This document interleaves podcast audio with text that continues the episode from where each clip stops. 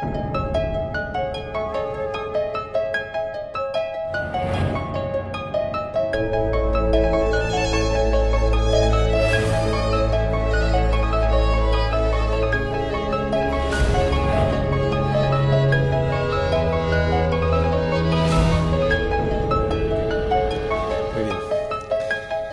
El domingo pasado vimos lo que Pablo dice de sí mismo, lo que decía Pablo de sí mismo en los versículos de Hechos 26 del 9 al 11. Y los recordamos. Dice, yo ciertamente había creído mi deber hacer muchas cosas contra el nombre de Jesús de Nazaret, lo cual también hice en Jerusalén. Yo encerré en cárceles a muchos de los santos, habiendo recibido poderes de los principales sacerdotes, y cuando los mataron, yo di mi voto y muchas veces castigándolos en todas las sinagogas los forcé a blasfemar y enfurecido sobremanera contra ellos los perseguí hasta en las ciudades extranjeras. Después de todo esto que vimos el domingo pasado y que Pablo está diciendo de sí mismo, hoy vamos a ver cómo la gloria de Dios desciende sobre Pablo para proporcionarle una misericordia que él no merece, ¿no? pero que necesitaba para salir del agujero en el que estaba.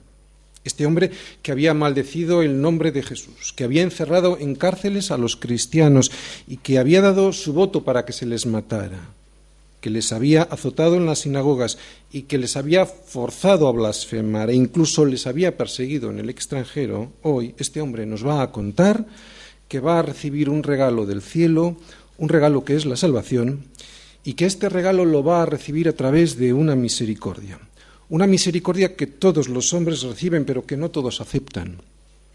Mira, para recibir el regalo, la gracia, gracia es regalo, el regalo de la salvación, uno primero debe de aceptar la misericordia del perdón. Pero claro, antes de aceptar la misericordia del perdón, uno debe reconocer que necesita esa misericordia. Si hay alguien que piensa que no necesita ser perdonado, evidentemente va a rechazar esa misericordia. Solo cuando alguien se ve tan miserable como Pablo se veía a sí mismo después de haber visto a Jesús, es cuando clama por esa misericordia del perdón para recibir la gracia de la salvación.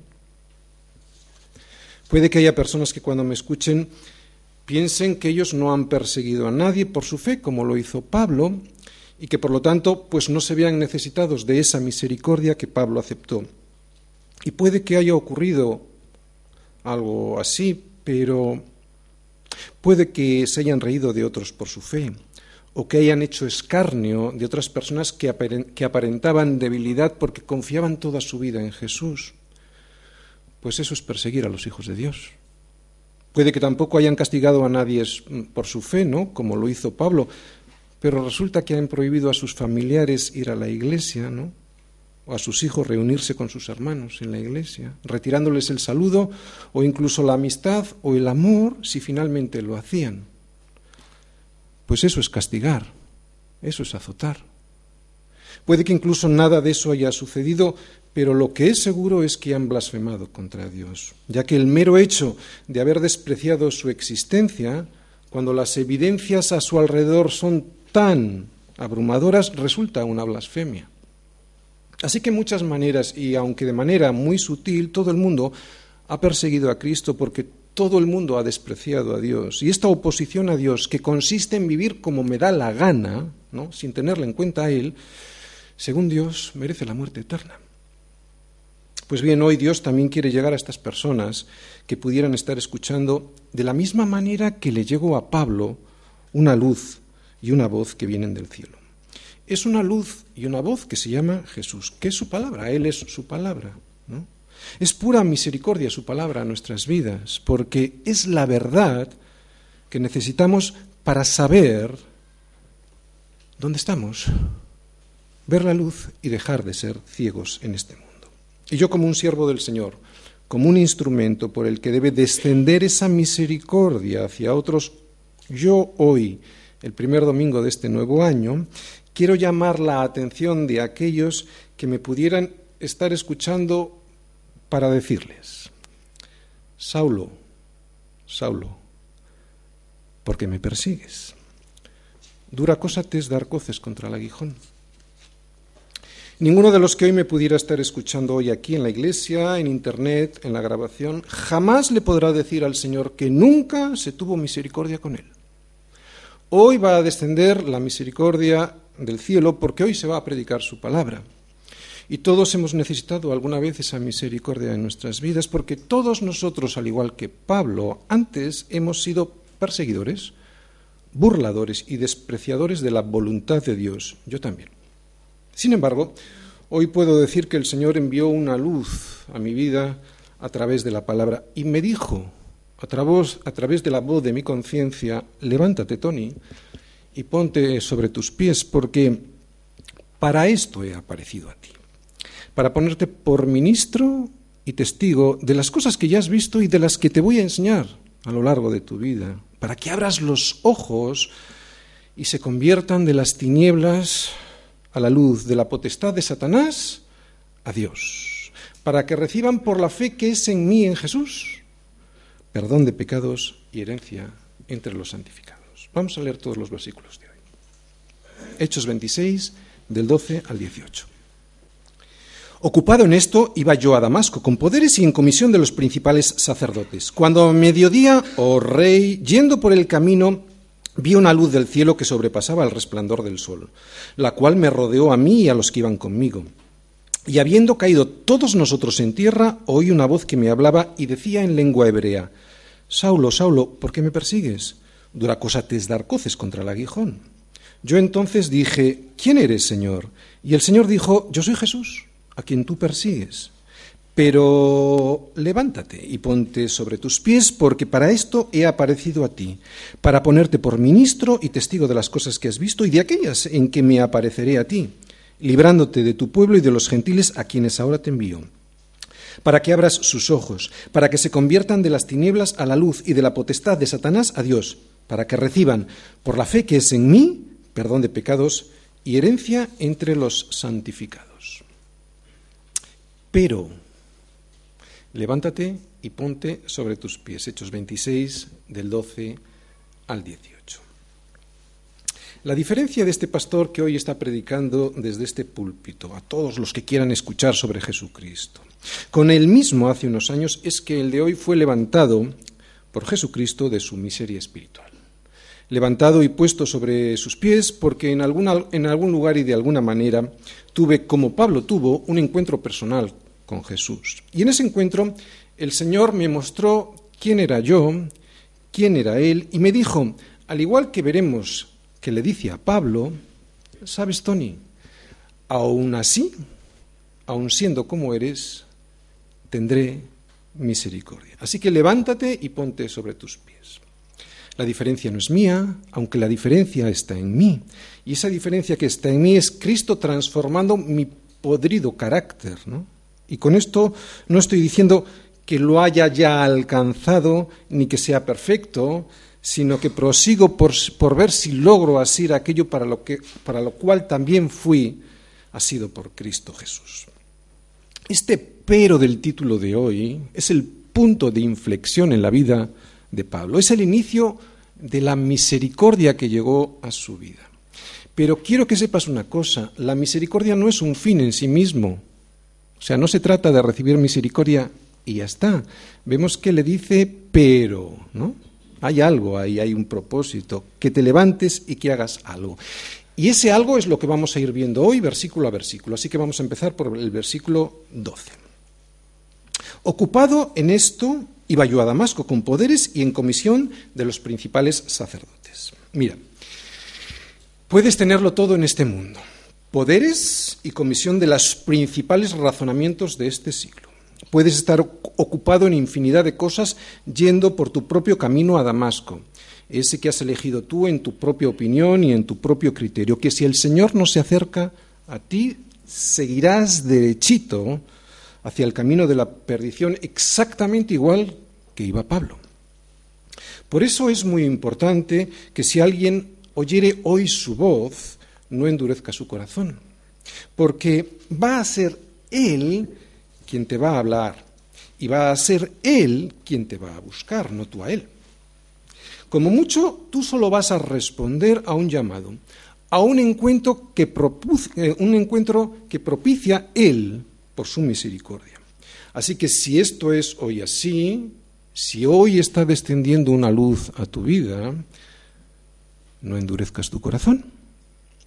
Y lo que vamos a ver en el siguiente versículo es que cuando todos nosotros íbamos por nuestros propios caminos y pensando que teníamos la razón porque íbamos apoyados sobre el poder de los principales razonamientos de este siglo, Él, Jesús, con su infinita misericordia nos llamó derramando su luz sobre todos nosotros, haciéndonos ver que todo aquello era una mentira. Versículo 13.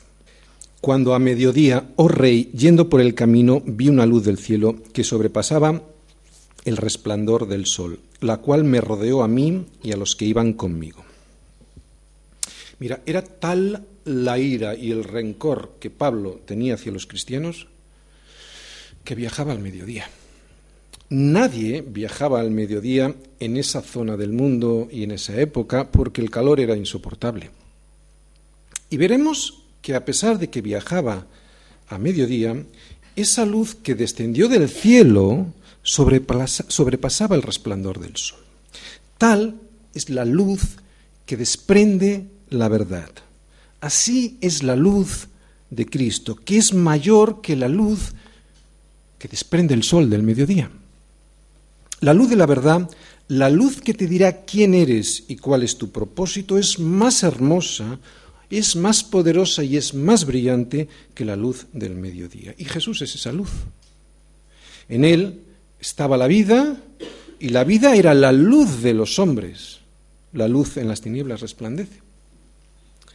En este versículo que estamos viendo hoy de Hechos 26, 13, se está hablando de luz, sí, pero en realidad se está hablando de revelación. Pablo está hablando de una luz que revela lo absurdo de la vida que llevábamos antes cuando no conocíamos el propósito que Jesús tenía para nosotros. Y para nosotros este versículo es de lo que nos habla, de una luz que nos da a conocer la corriente absurda de un mundo que agoniza y que tropieza día sí y día también porque está en tinieblas. Pablo habla de una luz que te dice quién eres de verdad y cómo te perdiste por creerte la mentira que podías ser libre si te escapabas de un padre al que había que obedecer, sí, pero que deseaba lo mejor para ti y que quiere devolverte esa identidad perdida. Nos encantan esas películas en las que el protagonista, que ha vivido toda su vida sin la identidad de un padre que creía perdido, lo termina encontrando. Esas películas las disfrutamos cuando al final de todo el sufrimiento de ese niño que ha vivido sin el cariño y sin la protección y la dirección de su padre, termina descubriendo quién es él, porque encuentra a su papá y le dice cuál es su verdadero nombre y cuáles son sus apellidos. Pues bien, más a todos los que le recibieron, a los que creen en su nombre, les dio la potestad de ser hechos hijos de Dios, los cuales no son engendrados de sangre, ni de voluntad de carne, ni de voluntad de varón, sino de Dios. Fue el mismísimo Dios quien descendió sobre Pablo para que, creyéndole al recibir su misericordia, pudiese ser hecho hijo de Dios. Y eso no porque Pablo lo quisiese así. Vemos que Pablo iba persiguiendo a los cristianos, ¿no? No fue por Pablo, no fue pues por la voluntad de sangre, ni voluntad de carne, ni voluntad de varón, sino de Dios. Así que no depende del que quiere ni del que corre, sino de Dios que tiene misericordia. ¿no? Fue esa luz del mediodía que es Jesucristo quien le dijo a Pablo, Pablo, te voy a decir quién eres y quién es tu Padre. Ya no más una vida sin propósito que provoca un odio y un rencor que te hace daño a ti y a todos los que te rodean. Pues lo mismo contigo, porque va a ser esa misma luz, esa misma revelación, la que te va a decir quién eres tú y cuál es tu verdadero Padre y cuál es el verdadero, el verdadero propósito que tienes aquí en este mundo, ¿no? Después de haber ido tropezando día sí y día también por el camino equivocado hacia Damasco. Además, vemos algo curioso en este versículo, que esa luz que sobrepasaba el resplandor del sol no solo se la envía Dios a Pablo, y aquí lo que vemos es que la misericordia es para todo el mundo. No, no, no se la envía solo Dios a Pablo, sino también a todos los que le rodeaban a Pablo.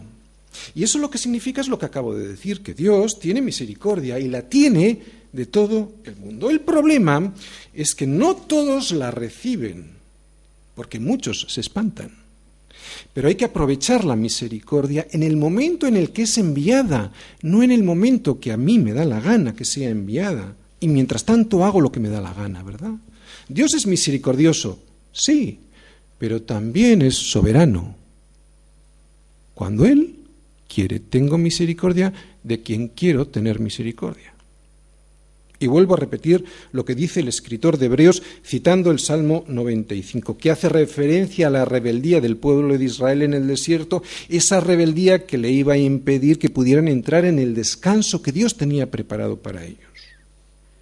Si oyereis hoy su voz, no endurezcáis vuestro corazón. Y Él es nuestro descanso. Jesucristo es nuestro descanso después de haber estado vagando, pues sin nombre y sin propósito, no por el desierto. Así que si oyeres hoy su voz, no endurezcas tu corazón. No vaya a ser que no entres jamás en el descanso que Él tiene preparado para ti. Recordáis, vimos en Hechos 22, versículo 9, es la segunda vez en Hechos 22 que se ve la conversión de Pablo. La primera vez Lucas lo redacta en Hechos 9, luego en Hechos 22 y ahora lo estamos viendo en Hechos 26. Bueno, pues en Hechos 22, versículo 9, los que estaban con Pablo vieron a la verdad la luz y se espantaron, pero no entendieron la, la voz del, del, que hablaba conmigo, dice Pablo. ¿no? Fíjate, ellos la vieron la luz, pero no entendieron la voz. Yo lo voy a intentar explicar. Esto lo que indica, creo yo, es lo siguiente. Que si hoy viene sobre ti la misericordia de su luz, no la dejes escapar. No la dejes pasar porque si la dejas pasar, no vas a entender su voz. ¿Y sabes por qué? Porque a cualquiera que tiene se le dará y tendrá más. Pero al que no tiene, aun lo que tiene le será quitado. O sea, que todo aquel que tiene la disposición de recibir esa misericordia que ve que es la luz, se le dará y tendrá más. Una voz que no solo oirá, sino que entenderá. Pero el que no la tiene, o sea, esa disposición de recibir la misericordia de una luz que le enseña quién es Él, y quién es Cristo, aun lo que tiene, su supuesto entendimiento, incluso eso le será quitado. Estos que le seguían a Pablo en el camino a Damasco, que tenían el mismo propósito que él, porque le iban acompañando para perseguir cristianos, podían ver la luz, o sea, podían ver la transformación de Pablo, pero no pudieron entender nada de lo que la voz le decía a Pablo. Y así pasa hoy también en día, ¿eh? y lo habremos experimentado muchos de nosotros. Mucha gente ve la luz reflejada en la vida de un familiar, la, luz de Cristo me estoy refiriendo, en la vida de un familiar, de un amigo, a ese que le ha llegado la luz de Cristo a su vida. ¿no? Pero aunque ven la luz, ven la vida transformada de esa persona, no pueden entender nada de lo que esa luz les dice a través de una voz. Y eso es porque tienen, mejor dicho, no tienen la disposición de ser redarguidos, confrontados por lo que esa voz les quiere decir. Saulo, Saulo, ¿por qué me, persigues? Dura cosa, Saulo, es, dar, este, es darte coces contra el aguijón, que es lo que vamos a ver en el siguiente versículo, versículo 14. Y habiendo caído todos nosotros en tierra, oí una voz que me hablaba y decía en lengua hebrea. Saulo, Saulo, ¿por qué me persigues? Dura cosa te es dar coces contra el aguijón.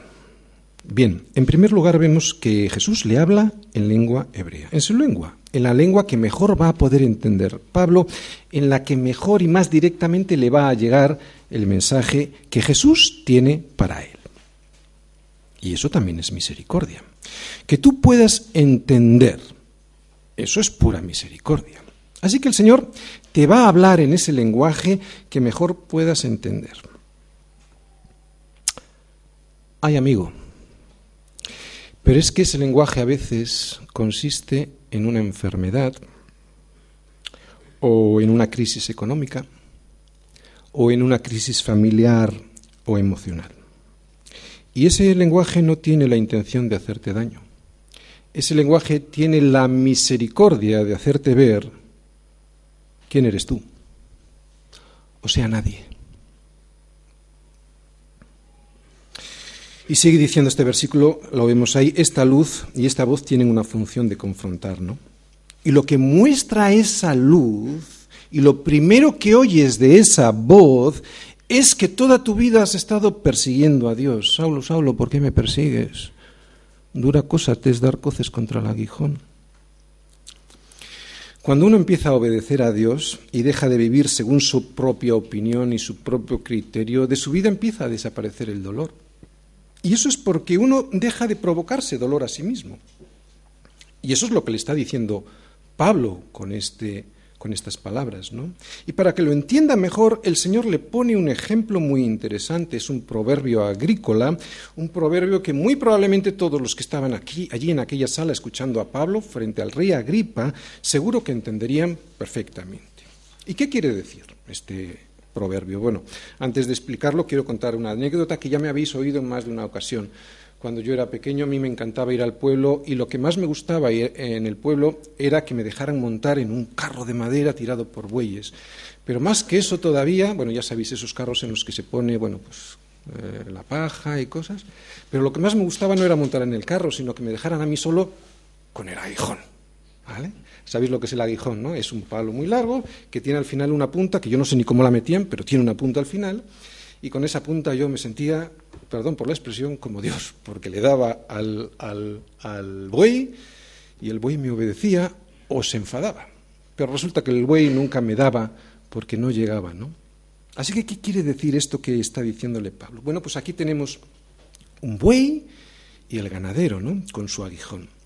La desobediencia del buey a realizar el trabajo para el cual ha sido adquirido ese buey, para la la, labor para la cual ha sido comprado ese, ese buey, hace que el amo, cuando desobedece, le pinche con el aguijón para que responda.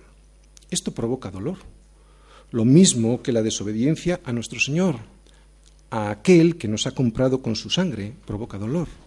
Pero este dolor aumenta cuando el buey lanza patadas sobre el aguijón para quitárselo de encima.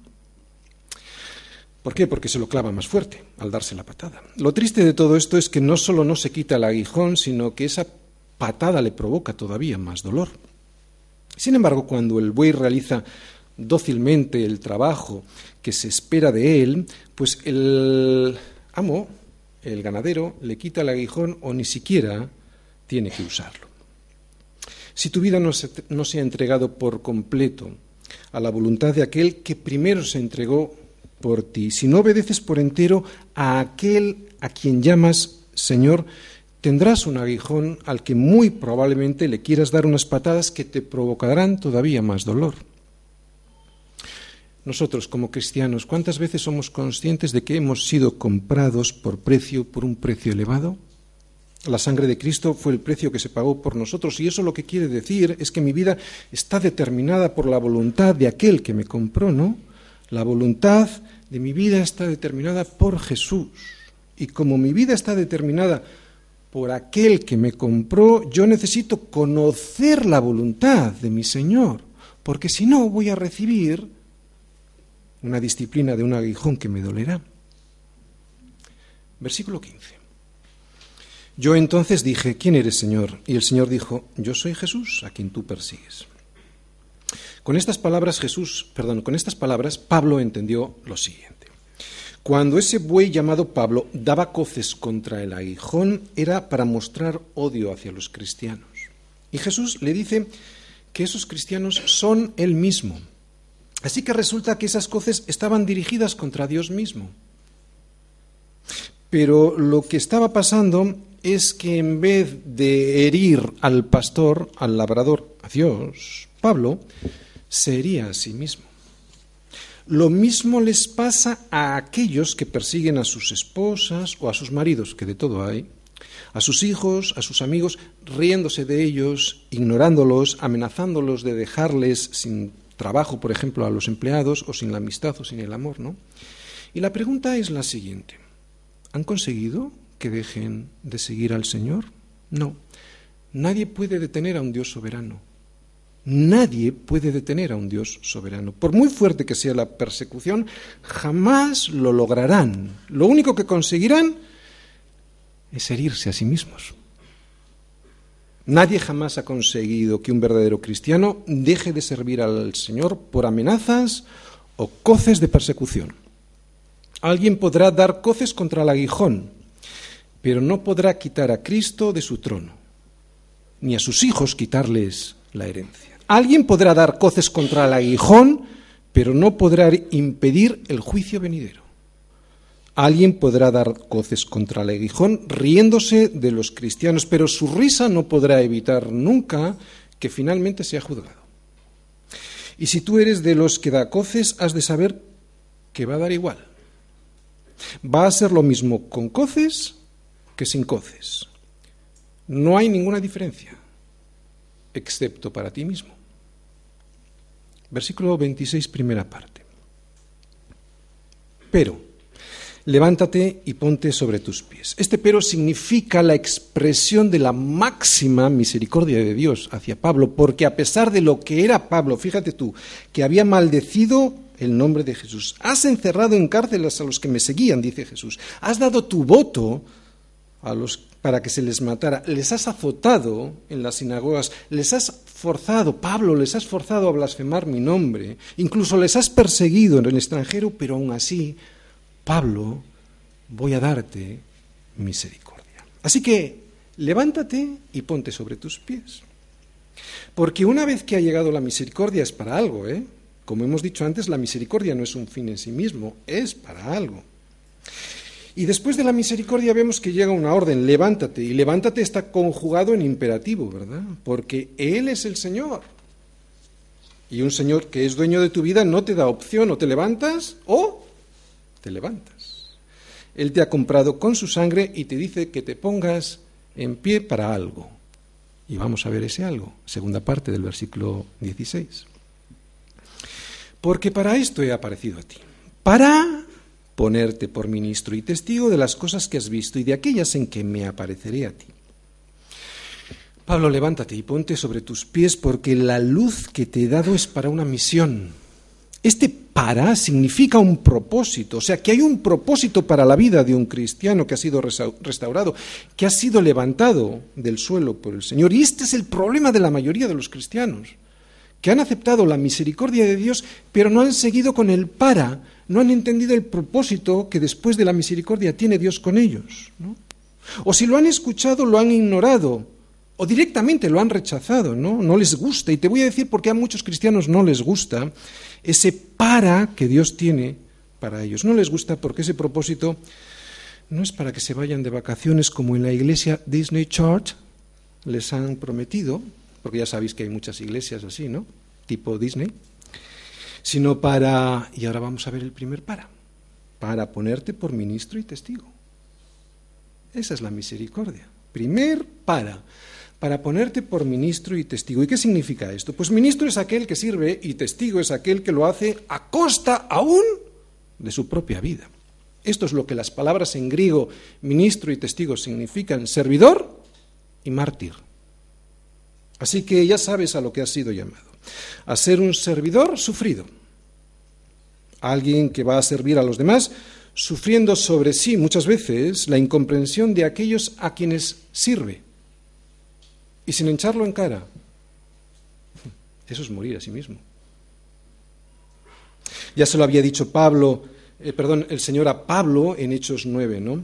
Y te lo vuelve a decir hoy a ti.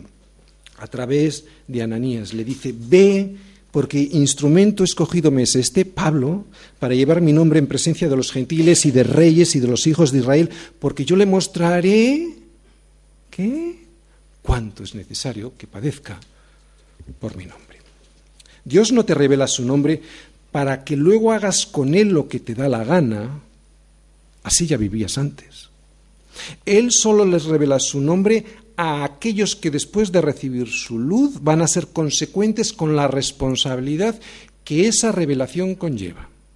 Y es que una vez que tú sabes quién es Él, ya tienes un problema. O le sirves o le rechazas. Pero no te asustes, ¿de acuerdo? Como hizo Festo y como también hizo Agripa, eso lo vamos a ver el domingo próximo, servirle es mucho más que un privilegio, es un placer espiritual. Lo que pasa es que esto solo se descubre después de hacerlo, no antes, después de ponerte a servir. Vamos a ver el segundo para. Versículo 17. Librándote de tu pueblo y de los gentiles a quienes ahora te envío. Bien, antes de ver este segundo propósito eh, que tiene Dios para tu vida, Pareciera un contrasentido que primero el Señor nos dijera que vamos a ser mártires, pero que también nos va a librar de, de, nuestros enemigos. Pero no, hasta donde el Señor diga, Él nos va a librar de nuestros enemigos para que podamos cumplir su misión con éxito.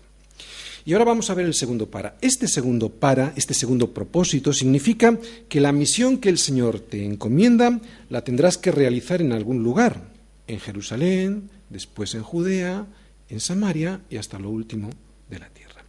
Después de que el Señor te ha confrontado personalmente a ti, como estamos viendo a Pablo, es ahora cuando viene la confrontación a los demás con su palabra, ¿no? Primero tu Jerusalén, tu corazón, luego Judea, tu casa, y luego vas a seguir por tu pueblo, del que el Señor te librará, porque seguramente te van a perseguir si haces bien las cosas. Y no se trata de provocar por provocar, ¿no? Se trata de confrontar con la palabra. Y cuando confrontas con la palabra, vas a tener problemas. Esta advertencia del Señor, librándote de tu pueblo, lleva implícita un aviso de persecución, pero también habla de liberación. El Señor te librará. Si haces bien las cosas, hemos de saber todos nosotros que vendrá la persecución. Primero en tu propia casa, persecución de la que te librará el Señor. Y es que el Evangelio es locura, lo dice la palabra. Es un escándalo. Es un escándalo porque le dice al hombre lo que ningún libro dice, que está podrido, que su corazón es engañoso y perverso más que todas las cosas y que no lo conoce él, sino solo lo conoce Dios, que solo Dios le puede revelar al hombre esa podredumbre de su corazón y que esa revelación es a través de la locura del Evangelio, revelación que significa que a través de esa locura Cristo, Dios mismo, vino a pagar por nuestras culpas. Fijaros si es una locura. A través de la locura del escándalo del Evangelio, Dios decretó destruir la sabiduría de los sabios, frustrar la inteligencia de las mentes más brillantes y humillar el orgullo de todos los hombres, con un fin, de que ninguna persona se gloríe en su presencia, sino que, como está escrito, mas el que se gloríe, gloríese en el Señor. Estas palabras son de un gran predicador. El Evangelio es nuestra espada.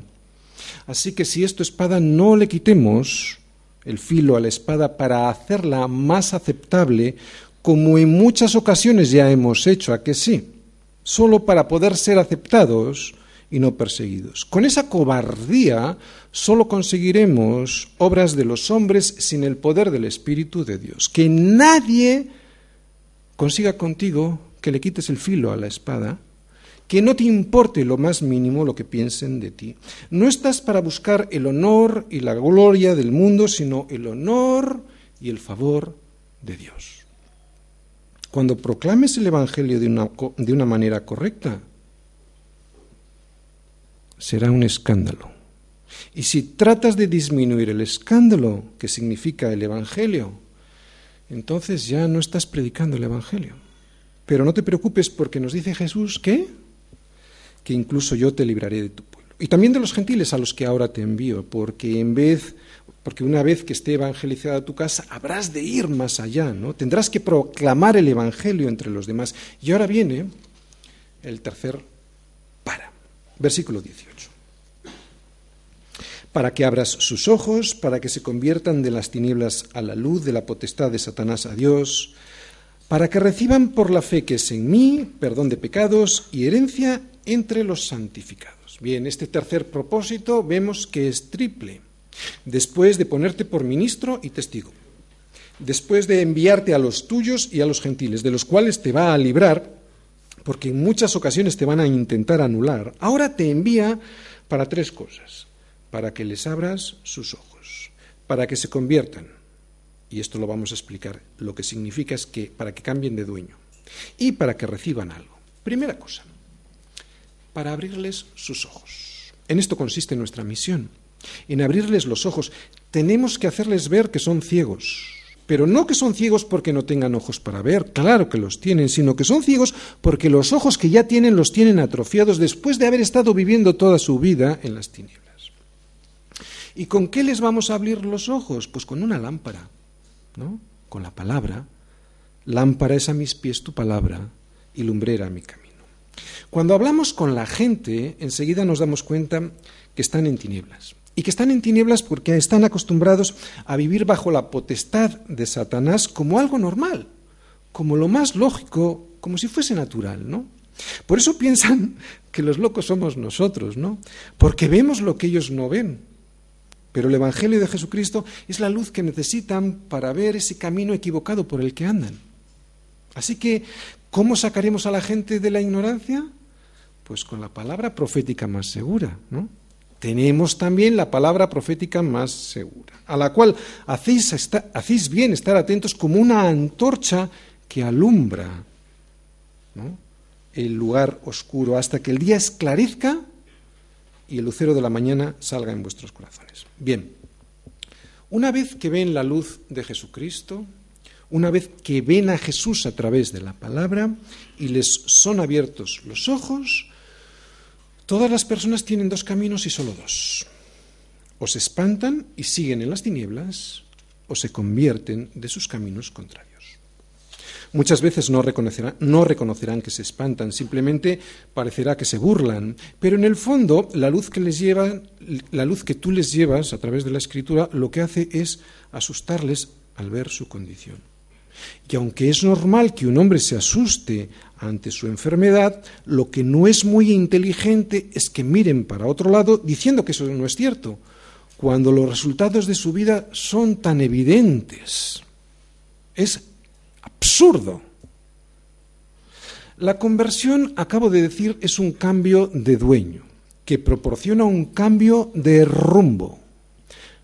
No es un cambio de religión. Cristo no vino para que te cambies de religión. Es más, ni siquiera Cristo vino para darte una religión. Lo que habla Jesús al hablar de conversión es de un cambio de dueño.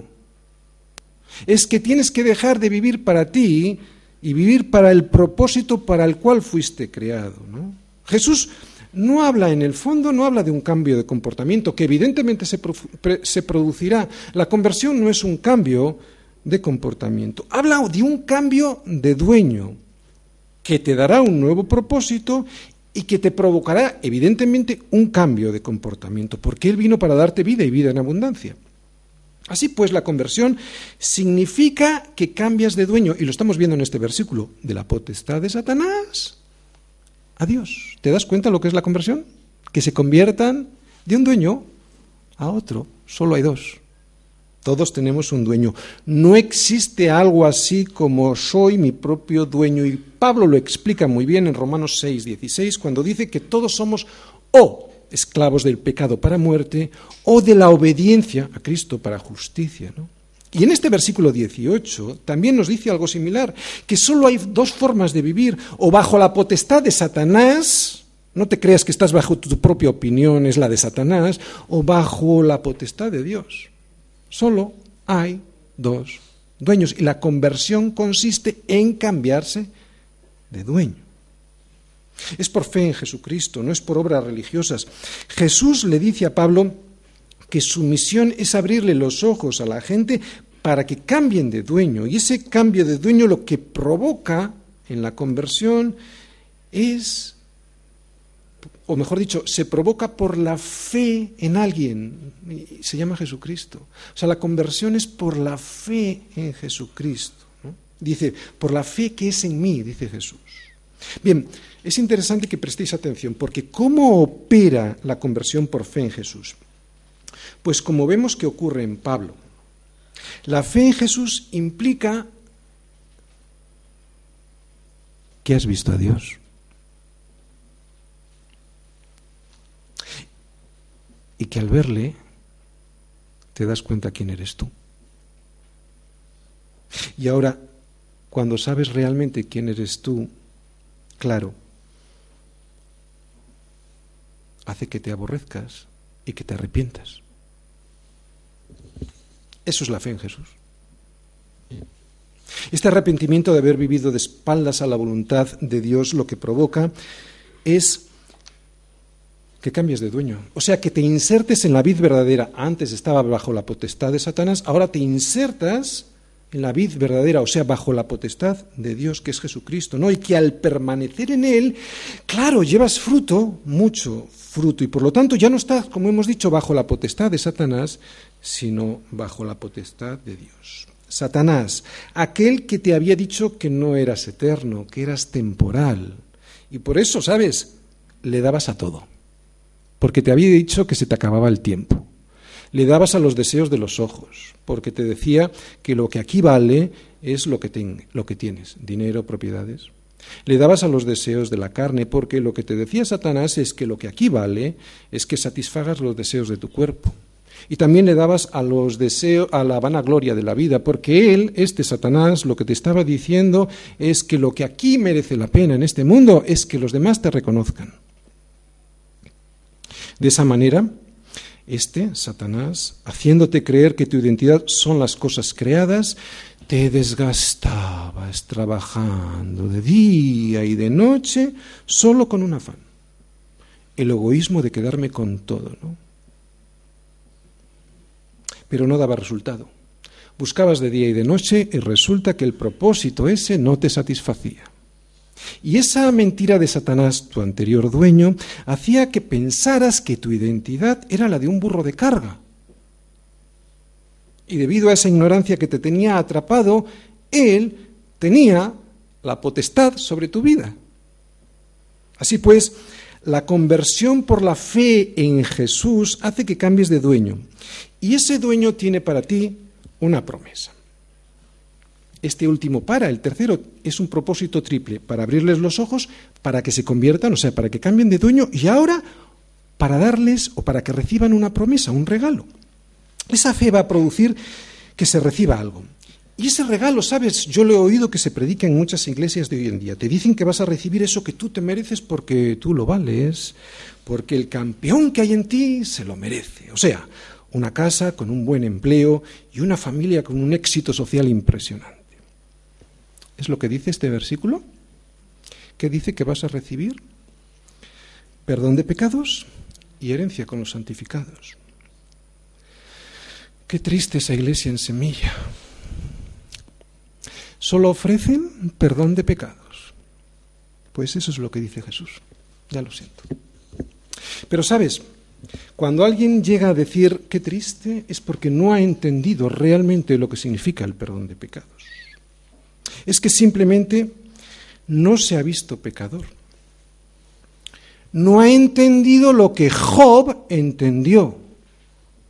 De oídas te había oído, mas ahora mis ojos te ven. Por tanto, me aborrezco y me arrepiento en polvo y ceniza. Oye, ¿te das cuenta? Exactamente igual que le pasó a Pablo.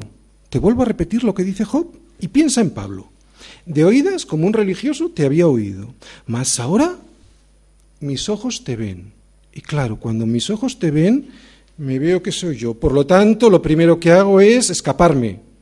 No. Me aborrezco y me arrepiento. Uno solo se puede aborrecer después de haberle visto a Él, Así que si quieres saber si eres cristiano es, ¿has visto a Jesús? Y por lo tanto te has visto a ti y después te has aborrecido y al aborrecerte te has arrepentido. Ese es un buen síntoma, ¿no? Decimos que Job, al igual que Pablo, al ver a Jesús, se aborreció. Y ese aborrecimiento de sí mismo le llevó al arrepentimiento. El que no ha dicho nunca esto en su vida es alguien que nunca ha visto a Dios como dice que lo ha visto Job, como dice Pablo que le vio a Jesús, ¿no? A Dios se le ve a través de Jesucristo y a Jesucristo se le ve en su palabra. Una persona podría estar asistiendo a una iglesia. De oídas te había oído. Pero eso no hará que reciba ni el perdón de pecados ni que reciba una herencia entre los santificados, porque hacer simplemente eso no implica ver a Jesucristo, aborrecerse y arrepentirse. Cuando alguien simplemente asiste a la iglesia sin fe en Jesucristo, lo hace con fe. Sí, con mucha fe, con fe en sí mismo. Es una persona que creyó en Él.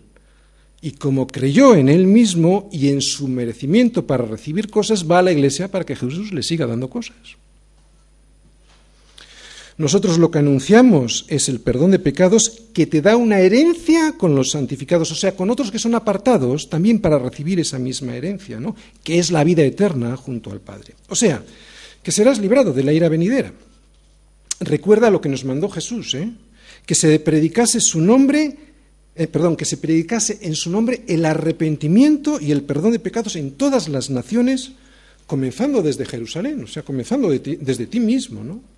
Este arrepentimiento producirá un perdón de pecados tan efectivo, oye, cuanto está lejos el oriente del occidente, hizo alejar de nosotros nuestras rebeliones. Yo no sé si os habéis fijado, pero la bola del mundo tiene el norte y el sur. Y no dice este salmo que hizo alejar nuestras rebeliones tan lejos como está el norte del sur, porque si tú vas del sur hacia el norte, llega un momento que llegas al norte y ya has llegado. O sea que es limitada la distancia. Sin embargo, cuando tú vas hacia el oriente y crees que has llegado al oriente, sigue habiendo oriente a tu derecha. Ilimitado el perdón, es lo que quiere decir este salmo. Resumen, cuando te rodee una luz del cielo como la que le rodeó a Pablo, si es que todavía no te ha ocurrido, esa luz te hará saber cuál es tu verdadera identidad, quién es tu verdadero dueño. ¿Cuál es tu verdadera paternidad? Pablo le dijo al rey Agripa, cuando a mediodía, oh rey, yendo por el camino, vi una luz del cielo que sobrepasaba el resplandor del sol. Y esto es lo que esperamos los hijos de Dios, una luz que ilumine nuestra vida. De hecho, cuando estemos ya con el cuerpo glorificado viviendo con Él, esto es lo que nos ocurrirá, lo que vemos en Apocalipsis 21 y 22, que la ciudad en la que viviremos, la Nueva Jerusalén, no tiene necesidad de luz, de sol, ni, de luna que brillen en ella, porque la gloria de Dios la ilumina y el Cordero es su lumbrera, y que allí no habrá más noche y no tienen necesidad de luz de lámpara ni de luz, ni de luz del sol, porque Dios el Señor los iluminará y reinarán por los siglos de los siglos. Esta luz que ilumina la nueva Jerusalén, aunque por espejo, ya la tenemos nosotros, ¿no? Los cristianos ya la tenemos. Y esa luz que nos rodea a nosotros y a, y a aquellos que con nosotros conviven, a los cuales les hemos transmitido la luz de Cristo, es su palabra. Ya la tenemos. Oye, sé más específico, pastor, ¿y cuál es esta luz que nos llegó y que nos sobrepasó el resplandor del mismísimo sol? La revelación de Dios mismo descendiendo a tu vida, ¿no? Una luz que es mejor que la luz del mediodía, una luz que es mejor que la luz de las Islas Canarias en vacaciones, porque la luz de esa playa no te va a decir quién eres. Y a nosotros, sin embargo, el Señor por misericordia nos dijo, tú eres mío, yo soy tu identidad correcta, una identidad mejor que la luz del mediodía. Amén.